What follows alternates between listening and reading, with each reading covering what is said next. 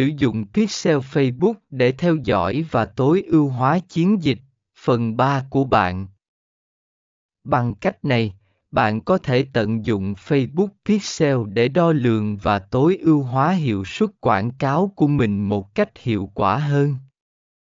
2. Hiểu về Facebook Pixel 1 Khái niệm cơ bản về Facebook Pixel Facebook Pixel là một mã theo dõi nhỏ, được tích hợp vào trang web của bạn, cho phép theo dõi và ghi lại hoạt động của người dùng trên trang web đó.